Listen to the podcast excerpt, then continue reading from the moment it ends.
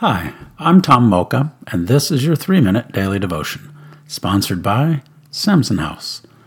Our scripture today is Luke chapter 12, verses 22 through 34. I've selected verses 27 through 28 to read.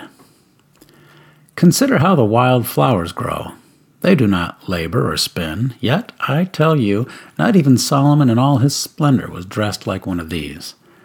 If that is how God clothes the grass of the field, which is here today and gone tomorrow, thrown into the fire, how much more will he clothe you, O you of little faith? Let's ponder that. Well, happy Thanksgiving.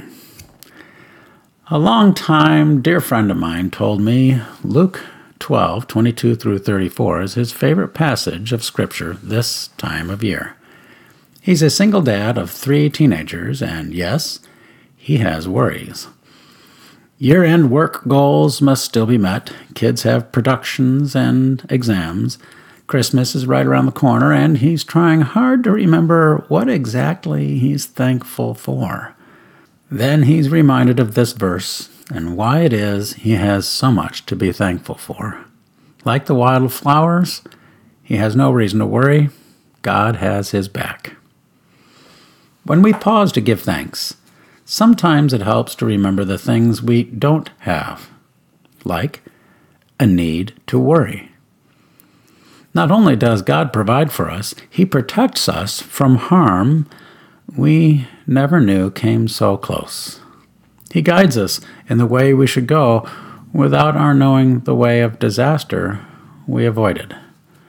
And He surrounds us with comforts we take for granted, like the warmth of the sun, the refreshment of water, and the grounding of gravity.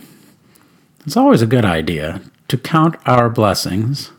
So, today, especially today, let's count the ones we have by not having.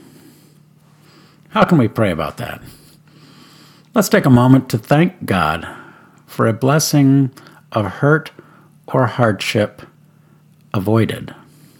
Amen. Thanks for listening and have a great day. Happy Thanksgiving.